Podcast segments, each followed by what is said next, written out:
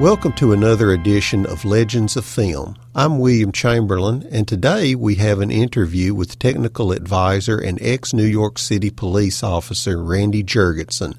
Mr. Jurgensen has been a technical advisor on The French Connection, Cruising, and Report to the Commissioner. On March 8, 2014, we will be showing Report to the Commissioner at the Downtown Public Library on 615 Church Street at 2 p.m. More on this later. On to the interview. You've had quite a career and and life. Could you just give a brief biography of yourself? I was born and raised in New York City. I, along with a, a, a lot of a lot of other fellows, I, I, I fudged my age and uh, went into the uh, the service at uh, 16. I wound up being stationed in Fort Campbell, Kentucky. I was a, a paratrooper with the 11th Airborne. I shipped overseas uh, with the 187th Airborne Angels during the Korean War. Upon uh, coming home, I took the test to become a New York City police officer, where I served for 20 years, and I retired as a first grade homicide detective out of the city of New York. I was during what we call the bad old days in New York City where there were uh, 2,000 homicides a year. I retired in 1979. During this time, in 1971, one of the narcotic cases that I was not the lead detective on, but I worked on, it was called the Patsy Fuca case. That case, we got $990,000. The FBI weighed money, and we confiscated enough heroin to supply the city of New York for months on end. The case evolved into, or revolved, if you will, into what was called the French Connection. A book was written about it by Robin Moore, and it was called The French Connection the the book was purchased by 20th Century Fox, and they made a motion picture of the same name, starring Gene Hackman and Roy uh, Scheider. Now, this was in 1971 while I was still very active in the police department. I got a call from the director and the producer of this picture and I was hired as a consultant or technical advisor. From that point, I met the actors and the actresses within the movie. I found the making of the movie to be terribly, terribly interesting and challenging. In that, if I may, as a homicide detective, when I arrived on the scene, I was responsible for obviously the victim, but I was responsible for all kinds of notifications to get the fingerprint people to come, to get the ballistics people to come, to conduct a search, the medical examiner. I could go on with this. I, as the detective, was solely responsible for this.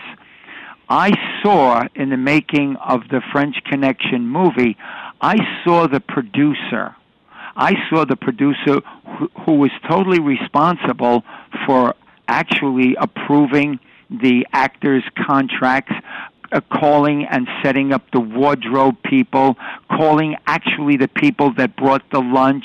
All kinds of departments all went through the producer.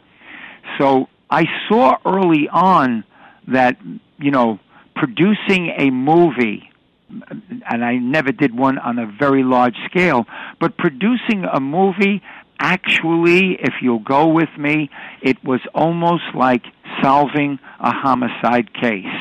The producer was totally responsible for everything and anything, the same as the detective.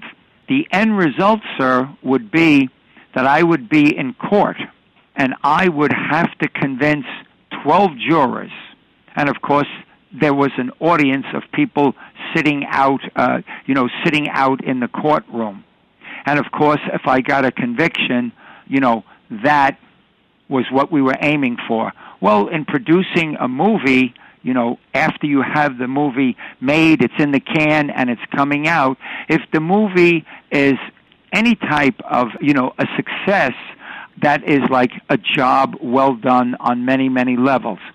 So I, I hope that you can see the analogy that I've drawn between being a homicide detective and being a producer in the industry.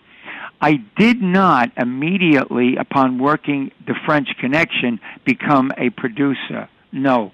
I worked on many, many movies and television movies before taking the test for the Directors Guild of America, of which I passed, and I became an assistant director.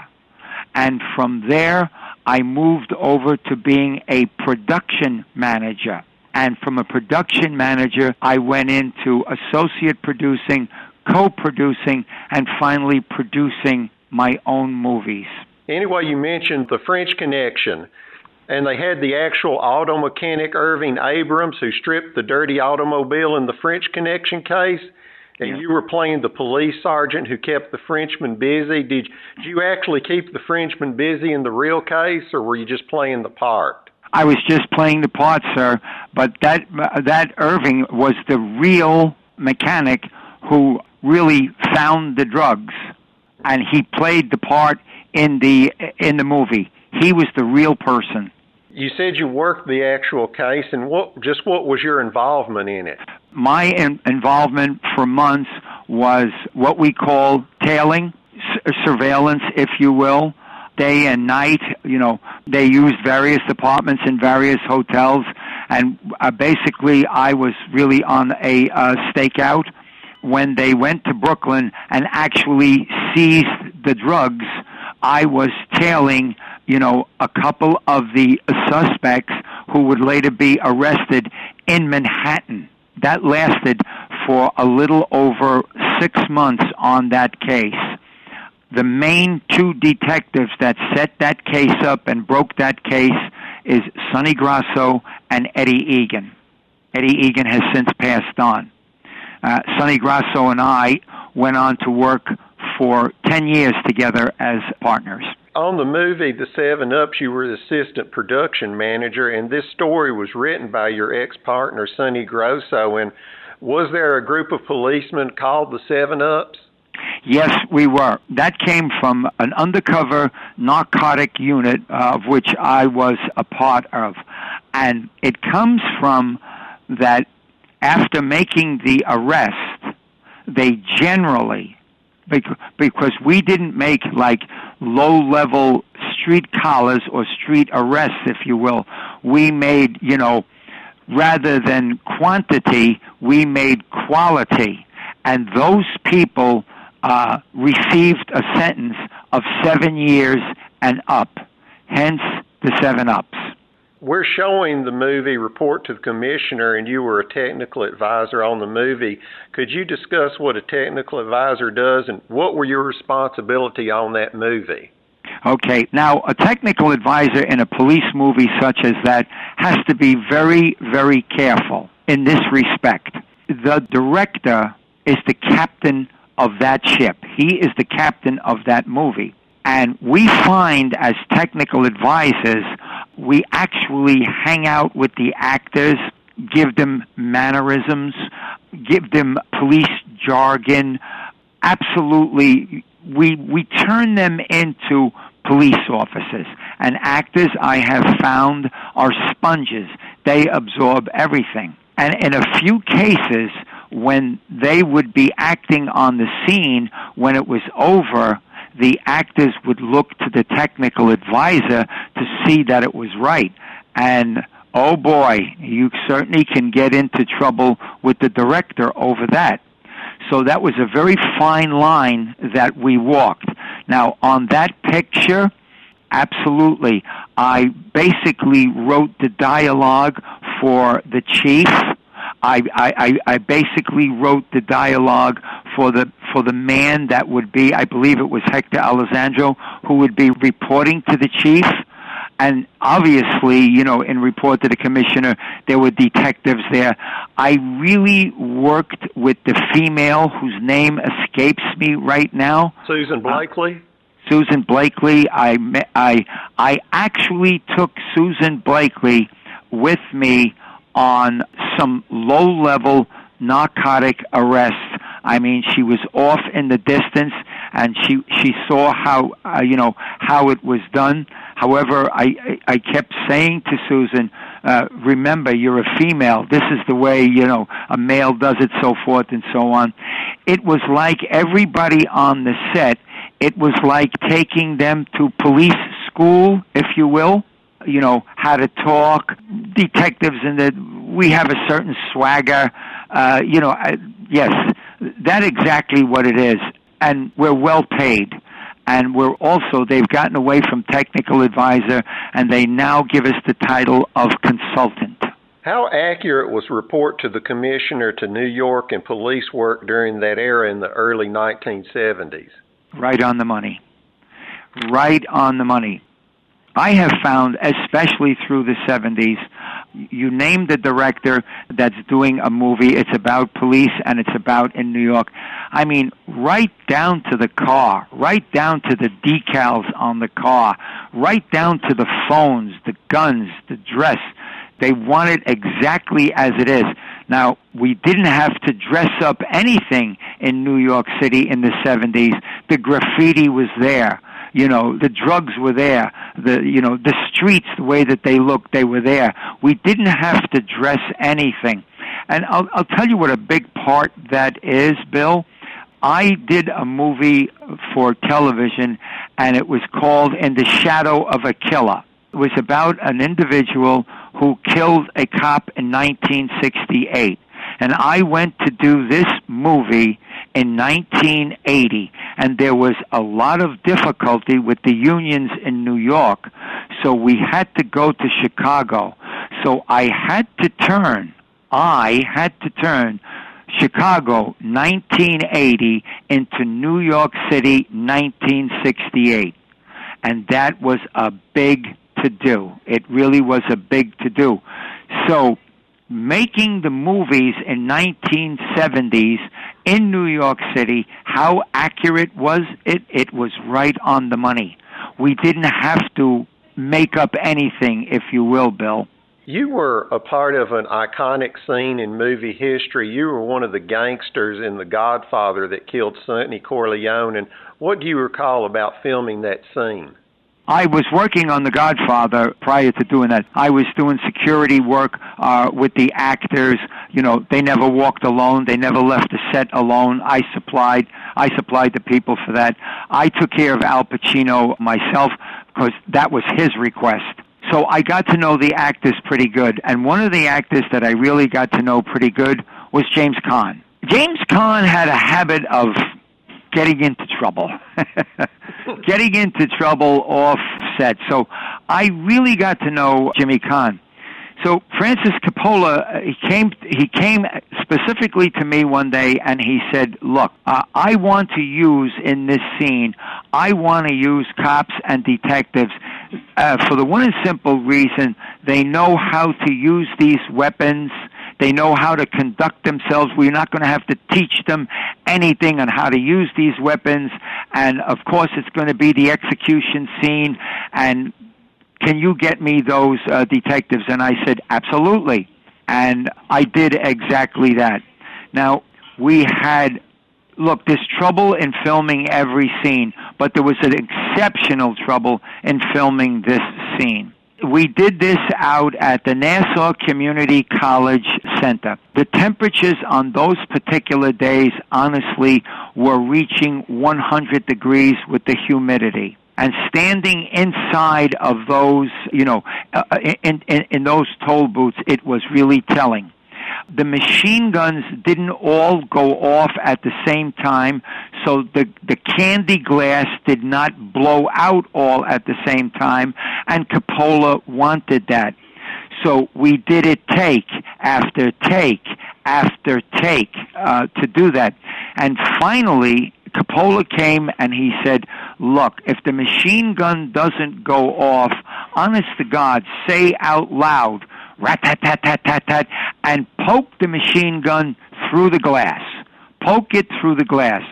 Well, I never had a problem with my machine gun, so I was placed to the front where I was eh, going to be anyway. I was placed to the front, and a separate camera was on me, as versus the cameras that were taking from every angle these machine gun shootings, if you will. So when it was time to do it, we did it, and then I stepped out, and again I let another burst go. That's what he told me to do. And then I'm the one that walks over to Jimmy Caan and I kick him on the ground.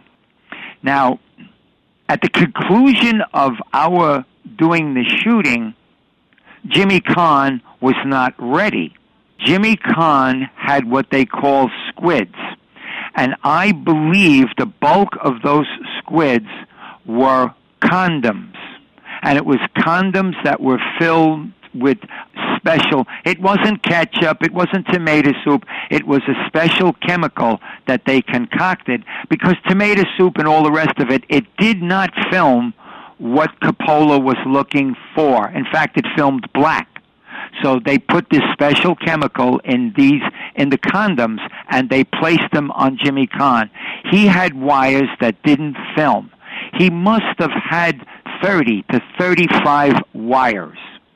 And these wires were set against a box. And when this man pressed the switch on the box, the switches went, you know, one, two, three, four, five, six, seven, eight. They all, they didn't all hit at the same time, and that's the way it filmed. And it worked its way from the bottom up to Jimmy Caan on the top. Then he was placed on the ground. And when he was placed on the ground, is then is when, and this was probably the next day, if I recall it, because it took all day to do Jimmy Caan, and they only did it once. And, and then I went over and then I nudged or kicked Jimmy Caan. And we've had a, a running standing joke about that ever since. I have become known, I really have become known as the man who shot Sonny Corleone. Francis Coppola told me at the end of the shooting, he said, You're going to be one of the hated persons in America with the females. And I asked why. And he said, Randy, you just shot and killed Sonny Corleone. you know, he was handsome, good looking. Boy, he had an entourage of women always around him, so forth and so on. So I got what, what, what, what Coppola meant. Now, Bill, there is a Technicolor version, or in color rather, version of the poster and it's becoming terribly, terribly popular. It now looks like placemats. I will send one to you if if you want. And up in the corner, there I am with the machine gun coming out of the toll booth. And that is now how The Godfather has been re-released and whatever you want to call it. With this, this now has taken the place of the black and white poster that was around for years. All right. You worked on the exploitation movies Maniac and Vigilantes, both directed by William Lustig. And he once said in an interview that he got his start on the 7 Up set. Do you remember meeting him on the 7 Up set? I do, and I would like to correct Bill Lustig. Bill Lustig got his start on the French Connection, and he went through that chase frame by frame by frame. That's where I met Bill Lustig. I guess that's semantics. Now on Maniac, on Maniac, and uh, the, the pictures that I I did with uh, Bill Lustig, those were my first producing titles. These were this was called guerrilla filmmaking, and what we meant by guerrilla filmmaking was so low a budget. I mean that Screen Actors Guild couldn't give us a budget for that. They, they, they could not do it. These pictures were made for a dollar and a dime, non union. And we, we went to locations where we didn't have a permit and we stole the shots. Hence, guerrilla filmmaking.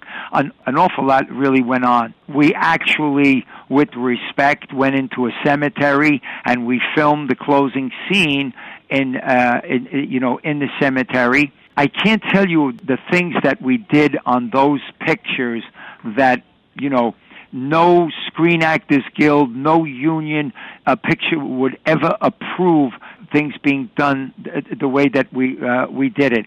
I mean, the menu was uh, sandwiches that Bill Lustig's mother made. You know, ham and cheese. We did not have a caterer where the menu had to be approved by Screen Actors Guild. Every corner that could be cut was cut, and that's where I cut my teeth on producing. I watched your movie um, Heart, and you wrote the screenplay. And I did. Could you talk about your inspiration behind the script?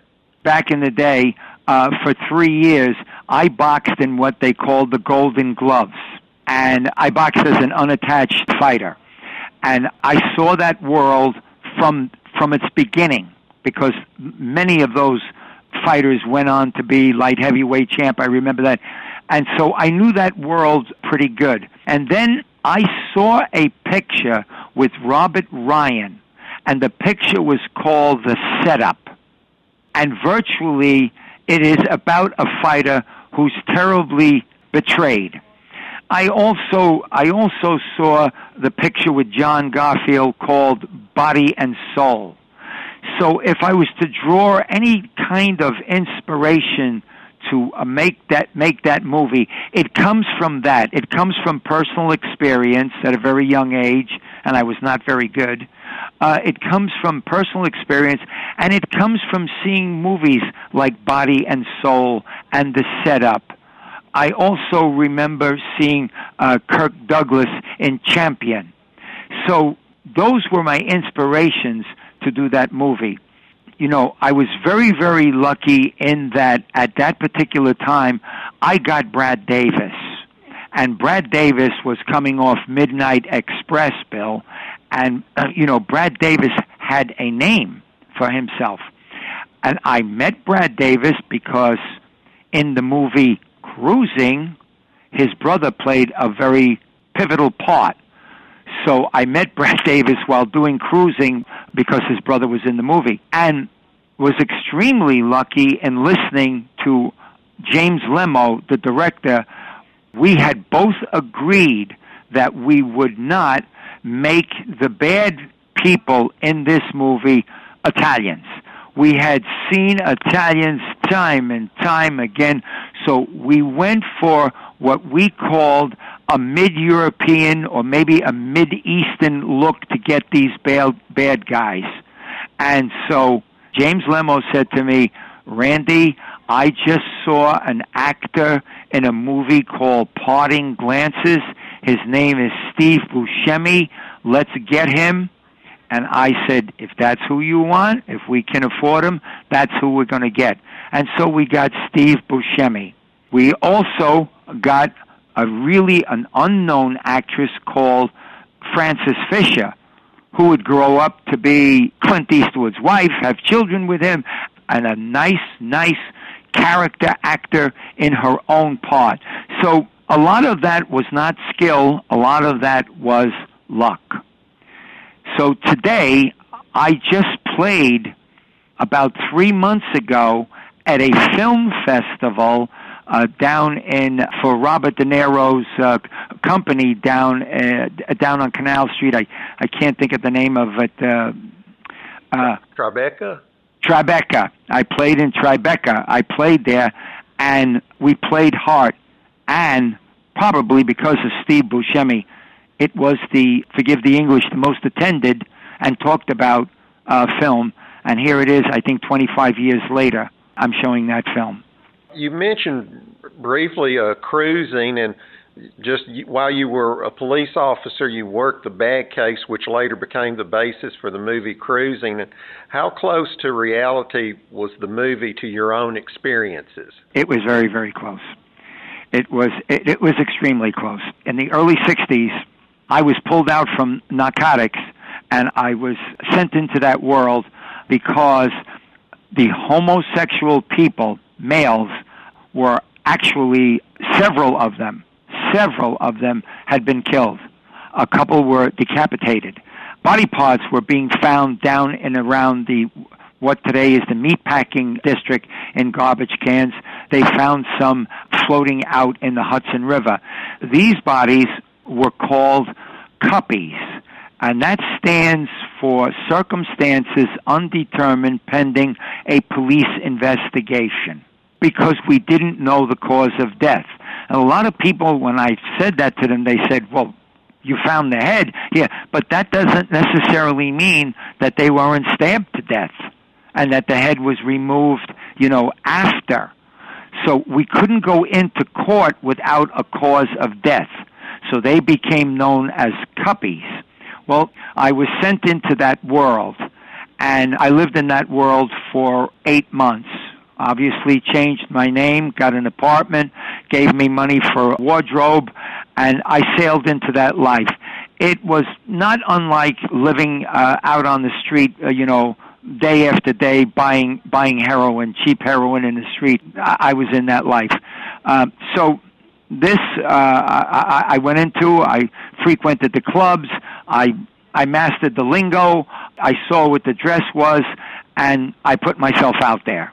And uh, as luck would have it, you know, seven months, seven months almost to the day, I got them. They were called the Salt and Pepper Team. It was a black male and a white male, and I got them. And what we got them for was extortion, kidnapping. They too got seven years. We never got them for the homicides. We could not prove that case. In fact, we didn't even get an indictment, and that is the first. That's the first step. However, in 1980, in 1980, well after I was gone, even from the police department, they got they got a guy, and his name was uh, Advil Varel, and he admitted he admitted to uh, four of those killings. What his reasons were, I have no idea. But it took all those years later, and and they did solve it. So I was working with Billy Friedkin, and Billy Friedkin was aware of the book called Cruising. Uh, he optioned that book for the title only and asked me never to read that book. And we sat down and I gave him my exploits, if you will, over a considerable amount of time. And it was written out in longhand, and then it went into the uh, screenplay. And of course, Billy making the movie, he made One Man the Killer. Al Pacino was chasing the killer, but overall, the reconstruction, if you will, of the sites of where I took Billy to, all of those where they would have Nazi nights and dress in swastikas and so forth and so on, all up into Central Park, into the brambles, into the bushes, into the trucks. Now, that world that I lived in, and I want to make this clear, was not the homosexual or the gay person that was working down on Wall Street, that was working in the insurance company. No. This was the leather. This was the leather, the leather scene, if you will. It was an entirely different set. However, they preyed upon the uh, individual that worked on Wall Street or was an insurance broker or who went to work every day with a shirt and tie. And Billy portrayed just the leather part of that world. Uh, in making that picture, it was extremely difficult. Al Pacino was a trooper we we hung out day and night constantly because I had obviously by now known him from The Godfather. So I took him to all the places. I snuck him into absolutely. I did my homework when it came to that, and that's what Billy wanted, and so that's what I did. Out in the street, you had all of the gay people, if you will, that were out there protesting the picture protesting the picture, and what was never really shown was there was just as many, if not more, in the picture and out of the picture saying, go for it, do it. Yeah, make the movie. Absolutely. There was just as many. We showed the movie, and since then, the movie has gotten what they call legs. And about two years ago, I think three years ago, there was a release of the uh, DVD, and there was actually a premiere held in New York City and in Los Angeles, and I went to it, and it was packed. The movie was packed. I don't know about Los Angeles. Yes, cruising on the surface was very, very close to what happened. When you dug down really deep into it, no, if you want to say that Al Pacino portrayed me, which he did, no, I was not chasing one killer, I was chasing two. You know, it's semantics, if you will, Bill. Also, in doing research, I've read where you arrested comedian Lenny Bruce. And I, is this true? And what? Oh God! Uh, so uh, while I'm while I'm actually in the real world chasing the killers, which would eventually, you know, turn into the the movie Cruising, while I was chasing those killers, and um, it would take a full two days for the police department to get to me you know, to come and to try and find me. In no way could I ever reveal that I was a police officer. I was deeper in that world than I was in narcotics. And so I finally got a message to go to the district attorney's office, and it was 2 o'clock in the morning. And I, I found that strange. 2 o'clock in the morning to go to the district attorney's office. Well, I was out in the street working with my garb, if you will my leather jacket, my hat, and so forth. So at 2 o'clock in the morning, I went over to the district attorney's office, and honestly, they wouldn't let me in. And of course, I had no identification to show that I was a police officer. They would not let me in. But they were able to call upstairs to the district attorney's office, and they came down and they got me. And I don't think that they believed what they were looking at. So we went upstairs and they said, look, the community of Greenwich Village, which is a very powerful community, uh, they are protesting. It's called a lewd and indecent act that's being performed at the Au Go Go. Now, once I say lewd and indecent, immediately we all think of strippers or uh, porn or w- whatever. But no, this was comedians who had crossed the line in language and every single thing else as far as the Greenwich Village community was concerned. And this was taking place at the Au Go Go. And so what the district attorney's office wanted me to do was to obviously, you know, not show up the way that I was dressed, but to go up to the Au Go Go and to wear a wire. Well, most police officers, if not all, we bulk at wearing a wire. I did not become a police officer to chase bad cops or no I, that's not that's not what I became a police officer to do that was their problem not my problem and I didn't want to wear the wire and they reassured me that this is what it was for so forth and so on and I said all right so I wore the wire and I went up there. And what I'm going to tell you is the truth. Now, I went up there and there was an act on before Lenny Bruce, who I never even heard of at this time. And the, uh, the, it was Professor Irwin Corey. And he was performing in a diaper in, in, in a crib. And he was spitting and saying words and so forth and so on. Now, if that was the lewd part of what was going on there that night, well, then that was it. And I waited, and then came Lenny Bruce. And of course, he came out and all the language and everything, and I had I had the wire on, and of course the people were talking over it, and they were talking back to him, and so forth and so on. Well, I finished, and I went back to the district attorney's office, and I turned in the wire, and immediately went back what I considered much more important police work to catch killers. And once again, about a week later, I get called to go to the district attorney's office, and I go back to the district attorney's office, and they said, Look, the woman cannot transcribe the wire. There's too much garble, there's too much talk on it, there's too much of this. Can you please go back there and do it again? I said, Okay.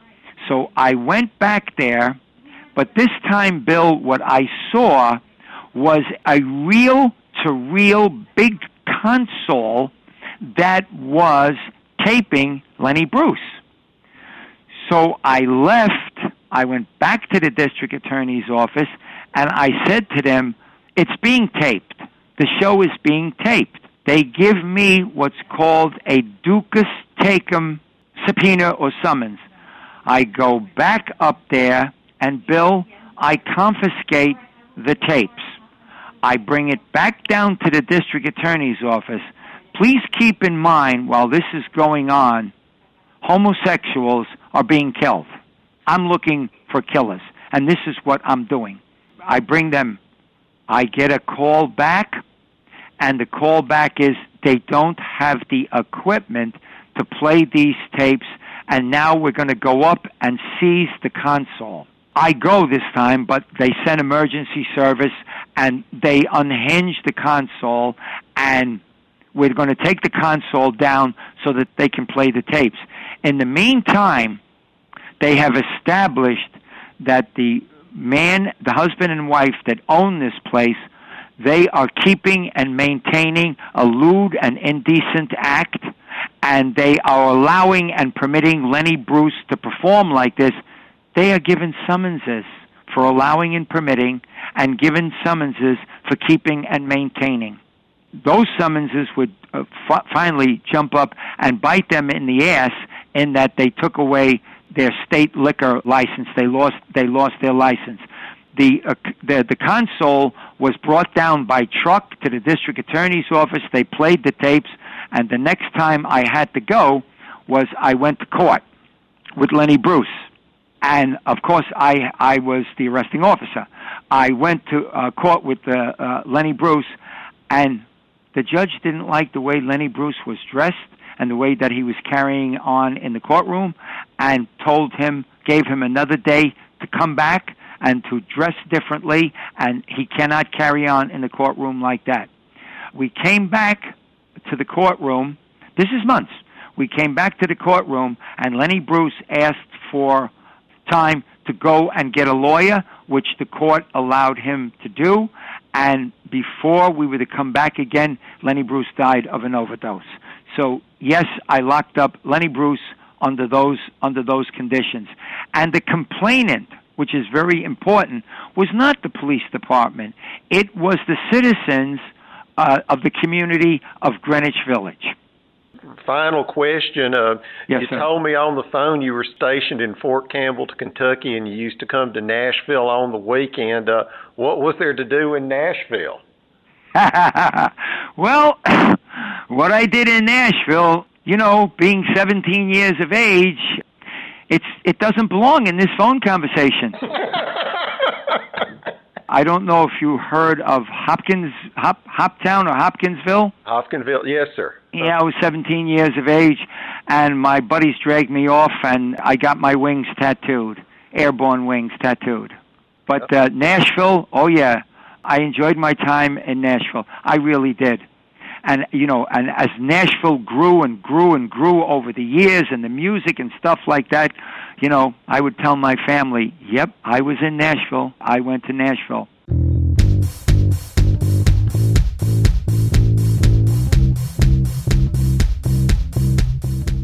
I would like to thank Randy Jurgensen for granting us an interview. Remember, come to the Nashville Public Library on Saturday, March 8, 2014 at 2 p.m. on 615 Church Street to see Report to the Commissioner.